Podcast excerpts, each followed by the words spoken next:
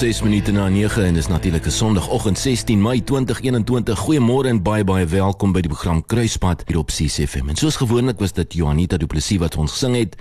Ons koning kom. Ja, en later in die program gaan ek bietjie gesels oor hierdie liedjie. En ek wil jy met my help vanoggend. So bly ingeskakel want ek het jou hulp nodig vanoggend. Ons koning kom. Ja, inderdaad. Ons het Hemelvaart ook gevier op die 13de en uh, hy sit aan die regterhand van God om vir my en vir jou 'n plek voor te berei. Wonderlik, nê? Nee?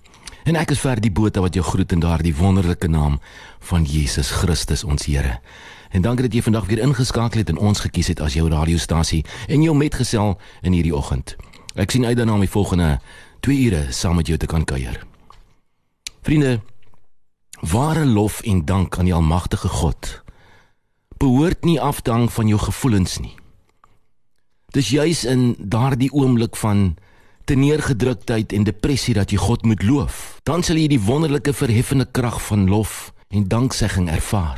En weet jy, dit is die sleutel wat God jou gee tot die skatkamers in hom. Dit is ook die manier waarop jy die aftakelende invloede wat gedurig by jou spook kan oorwin. Ja, jy het nie 'n orgel of 'n kerkkoor nodig om God opreg te kan loof en te kan dankie sê nie. Die eenvoudige opheffing van jou hart tot hom bring jou onmiddellik in sy heilige teenwoordigheid. Daar kan jy nie anders as om saam met die engele om die troon sy lof en heerlikheid te besing met die woorde dankie Here nie. My vriende, voordat ons met hierdie boodskap begin, wat ons kan hoor wat die Here vanoggend vir my en vir jou wil sê. Kom ons bid saam. Dierbare Vader, gee vandag aan my u vrede wat alle verstand te bowe gaan. Versterk my en skenk my kalmte wanneer ek onder druk verkeer. Help my om die boodskap vanoggend te verstaan en goed oor te dra ook, Here, en ook toe te pas in my lewe. In Jesus naam. Amen. My liewe vriende, die skriflesing vanoggend kom in die Psalms. Psalm 42 en 43. En in Psalm 42 gaan ek net twee verse vir jou lees verse 2 en vers 3. Baie bekende uh, gedeeltetjie. Soos 'n wildsbok wat smag na waterstrome, so smag ek na U o God. Ek dors na God, na die lewende God. Wanneer ek kan gaan en voor God verskyn, wanneer kan ek gaan en voor God verskyn? Dis 'n vraag. En nou Psalm 43, laat tog reg aan my geskied o God. Behartig tog my saak teen 'n goddelose bende. Red my van valse en misdadige mense. Net U is my skuilings, my God. Waarom verstoot U my dan? Waarom moet ek gebuk gaan onder die smaad van die vyand? Stuur die lig en die waarheid dat die my lei en my bring na u heilige berg, na u woning. Laat my ingaan na die altaar van God, die God oor wie ek wil jubel en juig, dat ek u kan loof met die lier, o God, my God. Waarom is ek so in vertwyfeling en waarom kerm ek so? Vertrou op God. Ja, ek sal weer vir hom 'n loflied sing. Hy is my helper en my God tot sover. Dit is deel van ons lewe om te verlang, nê. Ons almal het al verlang en ek is seker daarvan daar waar jy luister vanoggend, is mense wat tans ernstig verlang na iets. Ons verlang baie keer na ons kinders, veral as hulle ver of weg van die van die huis is. Ons verlang na ons geliefdes. Ons verlang na daardie mense wat op 'n tyd deel van ons lewens geword het, wat ons lewens verryk en gevul het en dalk nou ver is of oorlede. Juis omdat ons hulle graag by ons wou hê. Ja, ons verlang. In verlede jaar tot daai ernstige lockdown was kon ons nie ons by, by ons geliefdes uitkom nie. In ouer huise het hulle daar gesit. Ons mag nie oor grense gegaan het nie. En ek dink ons het lanklaas 'n jaar gehad waar so baie mense na mense verlang het wat net nie hulle kan uitkom nie. Maar verlang ons ook, my vriende luister mooi, na mense wat deur misverstand, deur rusie of ongelukkigheid van ons geskei is. Dat ons met hulle hierdie sake kan regmaak en uitpraat. Maar nog meer, verlang ons nog na God. Wanneer laas het ons heimwee gehad? Gesmag, gehunker, verlang na God se nabyheid. Sy bystand, sy hand wat ons weer op die regte pad druk na sy teenwoordigheid in ons lewens wanneer? Is hierdie verlange nog deel van ons lewens?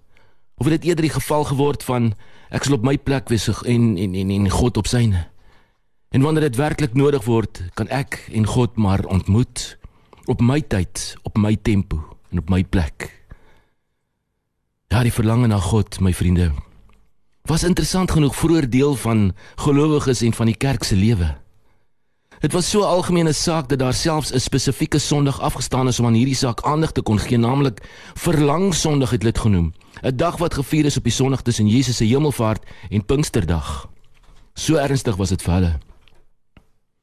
En op die dag het die kerk gedink aan 'n aan die paar dae na Jesus se Hemelvaart, toe die disippels die onsekerheid en die vrees van Jesus se afwesigheid ervaar het. Hy het wel opgestaan en leef dus, het hulle geweet. Maar nou het hy opgevaar en is nie meer by hulle nie. Hy het die Gees beloof, maar die het nog nie gekom nie. En nou dat hulle so alleen om die nodigste gehad het, was hy nie meer by hulle nie. Op hierdie Sondag, my vriende, het die kerk vir eeue dwars oor die wêreld Psalm 42 en 43 gelees.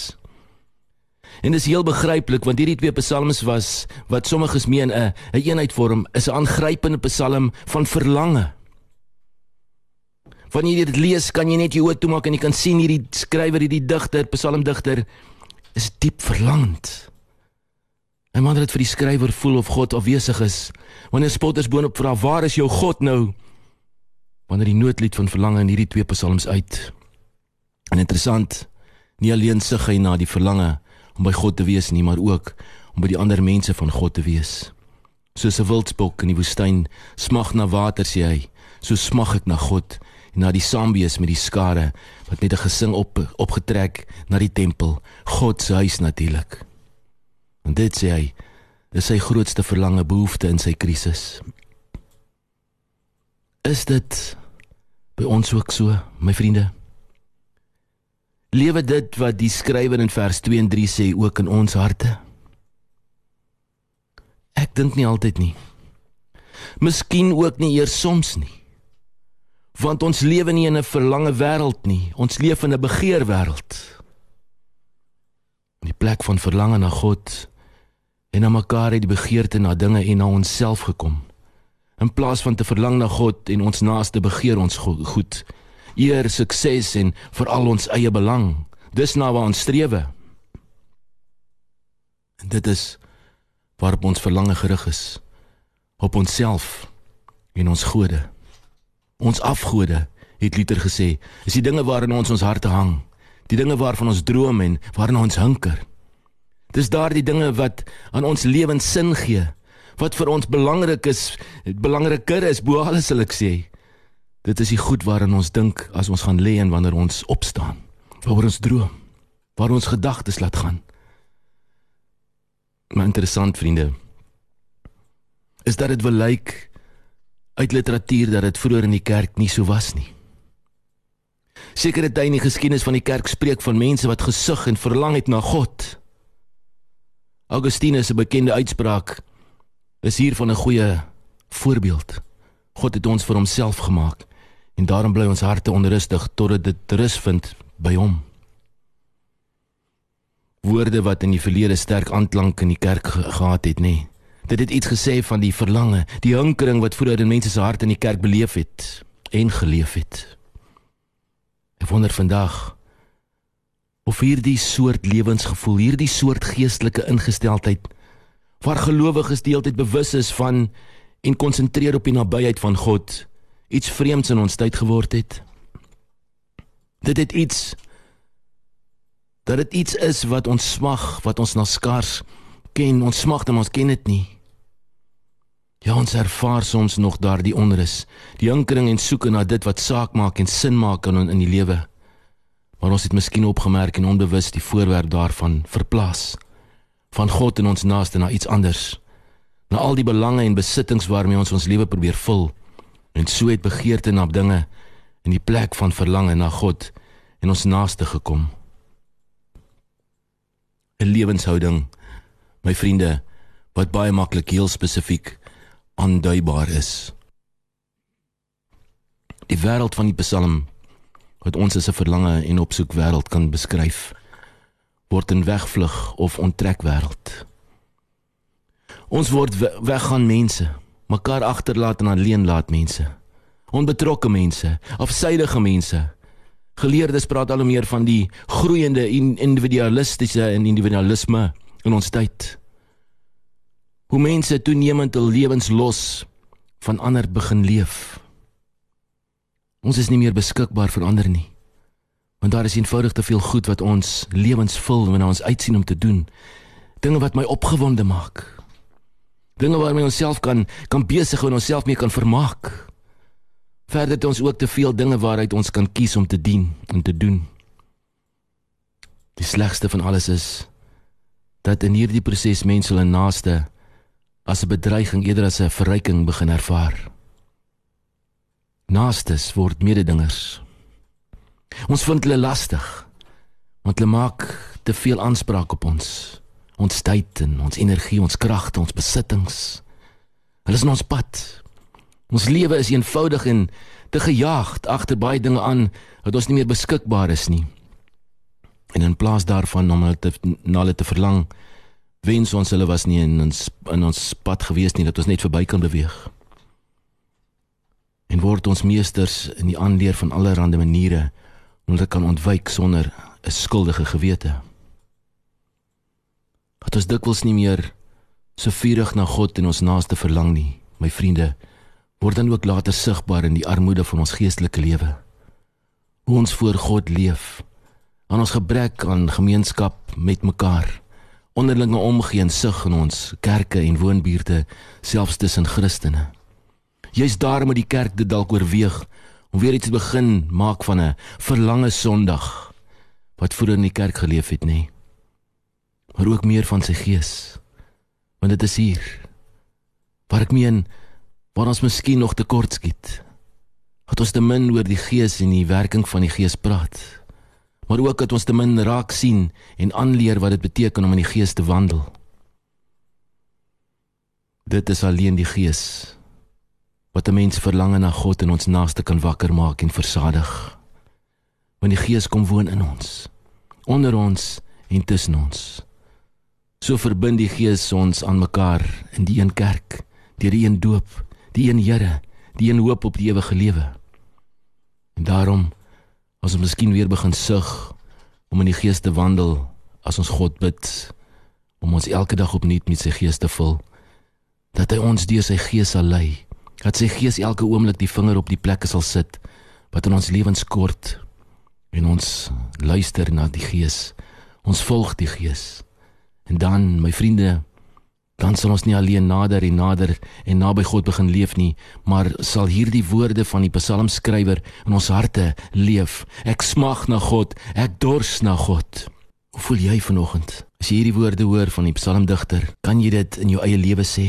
Kan net vanoggend hard sê daar waar jy is vanoggend en dit bely ek smag na God ek dors na God? Eintlik wil ek uitdaging in jou rug dis seker woorde wat jy nog nooit gesê het nie miskien het vandag aangebreek het jy dit vir die eerste keer in jou lewe gaan sê dis hoekom ek so voel want ek smag eintlik na God ek dors na God nie na die ander dinge om my nie in hierdie lewe nie. Sê dit vanoggend. Wat meer is is dat daar by ons dan ook minder vertwyfeling oor die lewe en die toekoms sal wees. Dit wat die psalmskrywer hier ervaar juis omdat hy voel dat hy nie naby genoeg aan God leef nie. Want om naby God te leef beteken om veilig te leef, versorg te voel, behoue te voel, te weet alles is in plek. En omdat dit vir my so is, ek dit verander ook so wil hê. 'n Oog verander begin egter altyd by 'n oog vir God, my vriende. Verlang ons of begeer ons? Verlang ons na God of begeer ons na dit wat ons meen sin sal maak in ons lewe? Nogal 'n heel belangrike vraag hierdie. So ek meen, 'n vraag wat almal van ons tog miskien op 'n keer rustig en eerlik vir onsself of haarself moet beantwoord. Here, help my vanoggend. Ek smag na U. Ek dors na U, o Here. Here, help my. Jy roep uit vanoggend. Here, Here, help my. Pragtige klanke van Johan Verkuil hier op CCFM 107.5. 26 minute na 10, ah, na 9 althans verskoning, 26 minute na 9. Baie welkom as jy nou net ingeskakel het. Ek is Ferdi Botha en jy luister na Kruispunt op CCFM. En vriende, die, die Bybel sê dat God nie ver van enigiemand van ons af is nie, nê. Nee. Van die massas in die stad se strate tot die geïsoleerde dorpenaars op die platteland. Alle mense kan God se teenwoordigheid geniet Maar baie mense doen dit egter nie. Hulle soek deur die lewe asof daar geen God is wat hulle liefhet nie. Asof hulle enigste krag hulle eie is. Asof die oplossing van binne af kom, nie van bo af nie. Hulle lewe goddeloos. Jy hoef dit egter nie te doen nie. Jy kan op God se teenwoordigheid steun. Onthou dat God die versekering gegee het, ek sal jou nie los nie, ek sal jou nie in die steek laat nie, Hebreërs 13 vers 5. Jy kan op God se mense steun. Hy sê Matteus 18 vers 20: Waar twee of drie bymekaar kom omdat hulle my mense is, is ek immers ook saam met hulle daar. Wat 'n versekering. Weet jy toe Moses en die Israeliete teen die Amalekiete geveg het, het God vir Josua beveel om die geveg in die vallei te lei, terwyl Moses die koppie uitgeklim het om te bid. Hy het egter nie alleen gegaan nie, vriende. Hy het sy twee luitenante, Aaron en Hur, saamgeneem. En terwyl Joshua die fisiese geveg gelei het onder in die vallei, was Moses by 'n geestelike geveg betrokke. Aaron en Hur het weerskante van hulle leier gestaan en sy arms tydens sy strydgebed op te hou. Die Israeliete het die Amalekiete oorwin omdat Moses gebid het en Moses het gewen omdat hy ander gehad het wat saam met hom gebid het. Jy kan oor gebedsondersteuning inroep. Jesus het gesê: "As twee van julle hier op aarde sou saamstem oor enigiets wat julle van God behoort te vra, sal my hemelse Vader dit vir julle doen." Matteus 18 vers 9. Steun dus op God se teenwoordigheid en sy mense. My vriende, as jy nader aan ons Vader wil kom, jy smag daarna vanoggend. Skakel 0217883340 en gesels met ons gebedsvriende. Hulle is van 6 in die oggend tot 10 in die aand vir jou daar. Hulle sal jou help om die stap te neem. 0217883340. Jy kan egter vir my WhatsApp jy het leeu ook stuur 0617981075. En die slagspreuk kan jy sommer vir my stuur as jy werklik hunker na hom vanoggend. Jy soekend na hom vanoggend. Die boodskap het met jou gepraat vanoggend dan stuur jy vir my daardie slagspreuk. Ek smag na God. Ek dors na God. En ek stuur dit sommer vir myself vanoggend. Vriende, ek smag na God. En ek dors na God. 0617981075 hier by CCFM. Stuur dit vir my vanoggend. Jou slagspreuk of jy kan ons gebedsvriende skakel by 0217883340. Maar jy WhatsApp my net by 061 7981075. Ek smag na God ek dors na God. Kom ons luister na Liesel Marshall met Anker. Goeiemôre. Liesel Marshall met Anker hier op 107.5 CCFM. Dis nou 9:33. Baie welkom as jy nou net ingeskakel het. Ek is Ferdie en jy luister na Kruispad. Storietyd. En die storie se naam vandag is gratis. Met ander woorde failliet, verniet. Mala. 'n Ierse man wou met sy familie na Amerika verhuis. En hy het gespaar, geleen en hard gewerk totdat hy die kaartjies vir die bootreis kon bekostig. Hulle het die reis aangepak met net die klere aan hulle lyf en 'n paar muntstukke wat die man in sy sak gehad het. Hulle sou in Amerika 'n nuwe vars begin maak. Vriende en familie het vir hulle kom tot sien sê op die hawe.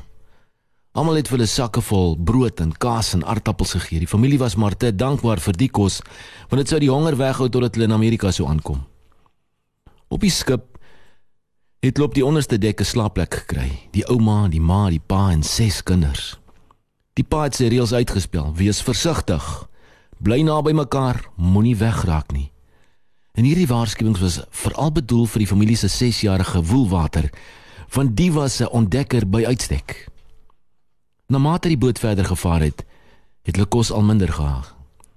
Later was dit heeltemal op, behalwe vir 'n paar gemufte aardappels. Die familie was honger en moedeloos. En die woelwater het gepleit vir iets vars om te eet. Die ma het na sy pa toe gedraai en gesê: "Laat hy vir ons 'n paar vars lemoene gaan koop met die met die geld wat jy het. Dan kan ons dit onder mekaar verdeel en feesvier omdat daar nog net 'n paar dae oor is voordat ons in Amerika voet en wal sit." Die pa het seentjie gestuur om lemoene te gaan koop. Maar na 'n halfuur was daar egter nog geen teken van hom gewees nie. Almal was bekommerd, veral sy ouma en sy ma. Die man het op die groot boot begin soek na sy seun. Uiteindelik het hy hom in die eetsaal gekry, besig om alles te eet wat hy kon sien. Die pa het hom aan sy arm gegryp en gesê: "Hoe kan jy? Ons het geen geld om vir al hierdie kos te betaal nie. Jy is ons vernietig nog voor ons in Amerika aangekom het." Met sy mond vol kos het die seentjie gesukkel, sukkel het hy dit uitgekry. "Pappa, pappa, pappa, jy verstaan nie. Die kos is verniet. Die kos is onsin. Dis ingesluit in die prys van die kaartjie. Die pa was verstom. Frans het gekyk na 'n kelner wat daar naby gestaan het en deur die seentjie se woorde bevestig. Al wat die pa kon uitkry was: "Goeie genade." Hy het die seentjie gestuur om die res van die familie te roep. Terwyl hulle dankbaar en in stilte die wonderlike kos geniet het, het hy die woorde van hulle kop rondgemaal. Die kos is verniet. Die kos is verniet. Dis ingesluit by die prys van die kaartjie. Efesiërs 2 vers 8 sê: "Julle is inderdaad uit genade gered deur geloof. Hierdie ding kon nie uit julleself nie, dit is 'n gawe van God. Dit kom nie deur julle eie verdienste nie en daarom het niemand enige rede om op homself trots te wees nie. Nee, God het ons gemaak wat ons nou is. In Christus Jesus het hy ons geskep ons lewe te wy aan die goeie dade waarvoor hy ons bestem het. Efesiërs 2 vers 8 tot 10. Ons sing soms amazing grace. En daar is geen beter beskrywing vir genade nie. Absoluut verduidelik. Dis wat die Engelse verduidelik, daardie grace as eintlik genade. Dis so mooi. Nou ja, die kaartjie is klaar betaal. Jy moet net deur die poorte stap. Die prys is klaar betaal. Dis verniet. Alles is ingesluit met die kaartjie. Dis vir jou om net deur te stap. Geen ekstra betaling nie. Jesus het klaar die prys betaal. Hy het klaar daardie kaartjie vir jou betaal. Hy sit aan die regterhand van God, ons Vader om vir jou plek te gaan voorberei, né? Daardie plek het hy klaar gekoop vir jou. 937. Kom ons luister na Dewald Gous met staan op en ek dink ons moet vanoggend opstaan. Daar waar jy is en ons moet met eerlikheid ons harte sê ek smag na God. Ek dors na God. En as dit voel of die aarde jou ingesluk het vanoggend, nou ja, dan sing ons saam met Dewald Gous vanoggend. Staan op. Wat gaan jy doen? Staan op. Dewald Gous met staan op. Ja, inderdaad, staan op. Dit voel of jy net nie meer kan voortgaan vanoggend nie, maar die feit dat jy na hierdie program kan luister vanoggend en wakker geword het vanoggend sê jy aanbid en jy glo in 'n lewende God. Ek smag net na hom vanoggend. Dis 'n begeerte wat ek en jy moet hê elke oggend. 941 Goeiemôre baie welkom by CCFM 107.5. Ek is Ferdi en jy luister na Kruispunt en ons het so 'n bietjie meer as 'n uur nog om saam te kuier tot so 11:00.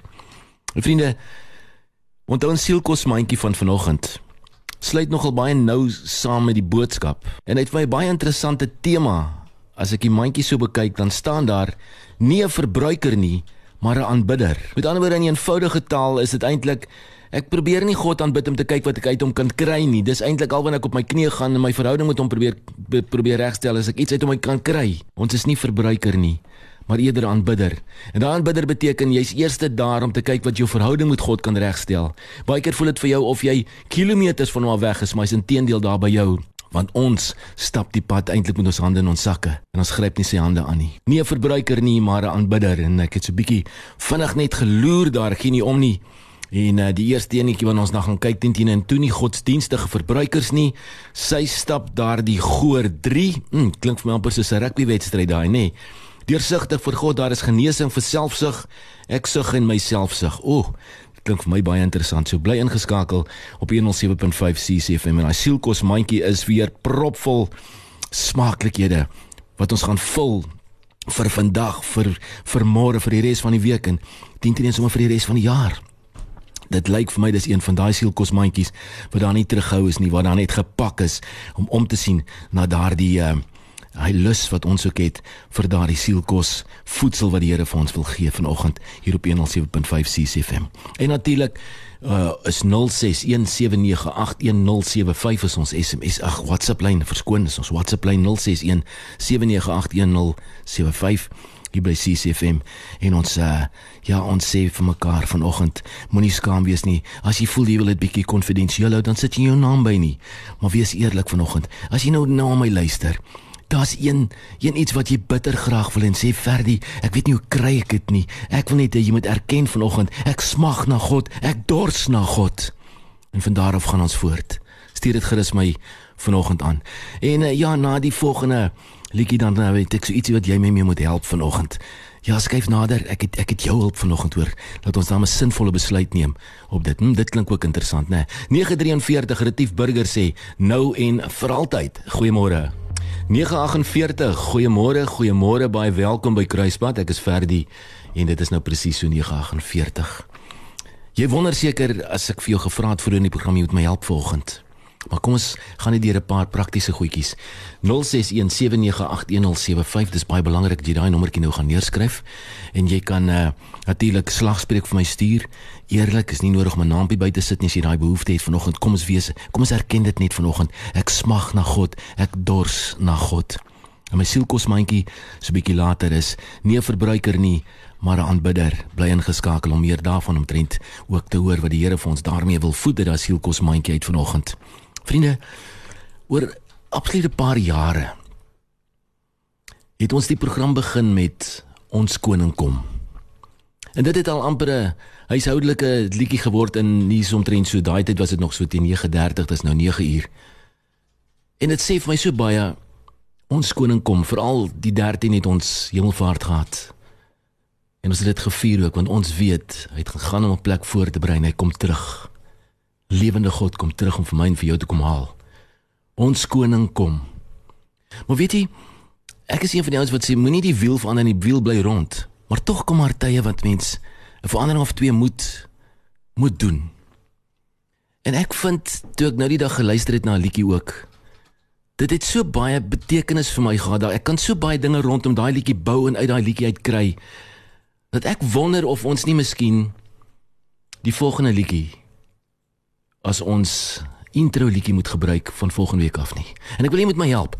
Sê vir my as jy wil ons met ons koning kom, aanhou met hom, dan sê vir my ons koning kom. Reg. Maar as jy voel ons kan verander en hierdie liedjie praat ook met jou, soos dit met my gepraat het en ek weet deurlopend ek het hom baie al geluister, maar hy praat elke maal ja, op 'n ander manier met my. Dan sê vir my en jy sal ook sommer sy naam hoor. Ek gaan hom nie nou sê nie want ek wil begin speel. Laat jy vir my sê daai liedjie. Ek wil hom hê as my intro liedjie van 'n volgende Sondag. Of ons gaan voort met ons koning kom. Lekker luister. 061 798 1075. Ek wag vir jou antwoorde hier op CCFM. Ja, inderdaad. Ek vlieg hoog, Johanita Du Plessis. Nou wat sê jy? Ons koning kom, gaan ons staan vol staan by hom soos ons afloope jare altyd doen of gaan ons so 'n bietjie hoog probeer vlieg? Ag, daar's soveel pragtige dele in. Tel my op en sê ek kan en ek sprei my vlerke Ek kan dit in Arends oë kan ek dit sien. 0617981075. Wat dink jy gaan ons doen? Gaan ons ons koning kom vol staan by hom of gaan ons bietjie aanpas en sê ja, hierdie ene gaan my miskien net in 'n ander hoe sê hulle Engelsman 'n frame of mind bring op 'n Sondagoggend voor die boodskap begin. Ek vlieg hoog. Kan ons dit miskien die tema liedjie maak voortaan vir die volgende paar weke, volgende paar jare, afhangend hoe lank die program nog natuurlik op CCFM gaan wees. So laat weet my en nie teen die einde van die program dan gaan ek sê luister, ek dink hierdie enetjie het dit gemaak. Altwee Johanita liedjies, die enetjie is natuurlik ons koning kom waarmee ons al soveel jare volhard en en volstaan wat van hierdie ene ek vlieg hoop Ek vlieg hoog. Is 0617981075. Ek wag vir jou antwoorde natuurlik. Nou het ons 'n lekker deelname ook vanoggend. Baie dankie ook vir jou deelname vanoggend hier op CCFM. Want ons slagspreuk is ek smag na God. Ek dors na God. En ek dink elkeen van ons kan met opregte eerlikheid vanoggend as ons die kans het of nou en jy gee die kans jy luister mos so jy daai sleutelbordjie van jou selfoon op die foon en jy tik dit vir my daarin. Hoe klink dit vir jou hier op CCFM ja nou kom ons speel nog 'n lekker liedjie van Dani Botha. Wie kan dit verstaan? Dit bly altyd onverklaarbaar nê nee? maar die Here is ons so lief al is ons so sondig. Kom ons luister hoe sing hy daardie uh, pragtige liedjie? Wie kan dit verstaan hier op CCFM? Nou ja, dis so 1 minuut na 10. Goeiemôre, goeiemôre. As jy nou net ingeskakel het, uh, miskien kom jy uit die diens uit, miskien is jy op pad na jou dienste. Ek hoop is geseënd ook daar vir jou. En uh, dis lekker om saam jou ook te kan kuier vanoggend. En weer eens baie dankie dat jy CCFM gekies het as jou metgesel op hierdie pragtige Sondagoggend. Ja, gister het ons vir die eerste keer 'n werklik 'n bietjie oordentlike reentjie gehad in die winter. Ons eerste winter is hier, so dit was sommer 'n bietjie koel cool geweest ook. So dit wys jy net die uh, seisoene beweeg aan en ons is weer in die regte siklus en ons hoop en bid dat ons ook genoegsame reën ook kan kry om ons damme weer eens lekker vol te kan kry soos wat ons die afgelope verlede jaar natuurlik in die jaar voor dit gehad het dat daai geweldige inperking wat ons gehad het ook um, rondom die water rondom ons damme. Nou vriende, as jy 'n bietjie laat ingeskakel het, ek uh, het jy nooi jou uit om vanoggend ook uh, met my eerlik te wees en jouself eerlik te wees met die Here eerlik te wees en sê Here ek smag na God. Ek dors na God. Dis 'n aanleiding van daardie Psalm Psalm 43 waarin dat wat ons dan ook gebruik het is ons teks vanoggend waar die psalmdigter dit reguit gesê het Here ek smag na U. Ek dors na U sit dit vir my op jou WhatsApp 0617981075. Ek wil saam met jou bid ook en daai behoeftes saam met jou aanspreek vanoggend. En natuurlik het ek ook gesê as jy bietjie laat ingeskakel het dat ons tema liedjie vir die afgelope soveel jare ons koning kom van Johanita is was en uh, ek het so afgelope tyd geluister wanneer mense program ook voorberei na verskeie liedjies en dis meer. En hier net een liedjie vir my uitgestaan wat so so so klomp dinge saamvat. Ook van Johanita. Vlieg hoog. En ek dink uh, ons is op daai stadium wat ons ons soek net daardie dat ons net met lig bo hierdie situasie en probleme waarin ons tans verkeer, nê. Nee, ek wil ek wil hoog vlieg vanoggend. En dan voel dit partykeer vir my tel my op en sê jy kan as ek so moedeloos voel. Ons so terugkyk oor die jaar wat nou alreeds verby is en ons wil nie eens praat oor verlede jaar nie. Dan voel ons soms so half moedeloos, nê. In jou eie situasie voel jy net maar jy kan nie meer nie. Maar dan kom hy net tel jy op en hy sê jy kan staan op, jy kan. Nou ja, jy stuur vir my watter liedjie jy dink moet ons voortgaan mee? Moet ons voortgaan met ons koning kom of gaan ons hom verander na ek vlieg hoog? 0617981075 aan die einde van die program dan sal ek ook dan nou die uitslag bekend maak daarvan hoor. 3 minute na 10 en uh, ons sielkosmandjie ja binnekort gaan ons 'n sielkosmandjie ek probeer so 'n bietjie loer in die sielkosmandjie maar ek word nie baie wys nie. Die um, hooftema is nie verbruiker nie maar aanbidder Nou ja, ek het dit reeds verduidelik vir die bietjie bietjie laat ingeskakel het. Nee, verbruiker is eintlik diegene so baie ehm uh, maar ingesluit nê, natuurlik. Baie keer dan doen 'n mens Ag, dan voel jy so close ek hier ek het hierdie behoefte nodig, hier ek het dit nodig. En dis eintlik wat ons bedoel by nie verbruiker nie, dat ons nie net met die Here moet kommunikeer as ek iets wil hê nie, maar dat ons eintlik 'n aanbidder moet wees dat ons wat ek smag, Here, is ek smag na U. Nie wat U vir my kan gee nie, maar vir wie en wat U is. Ek smag na God, ek dors na God. Dis waar wat ek soek. Ek soek daardie uh, ek is nie 'n verbruiker nie, maar 'n aanbidder.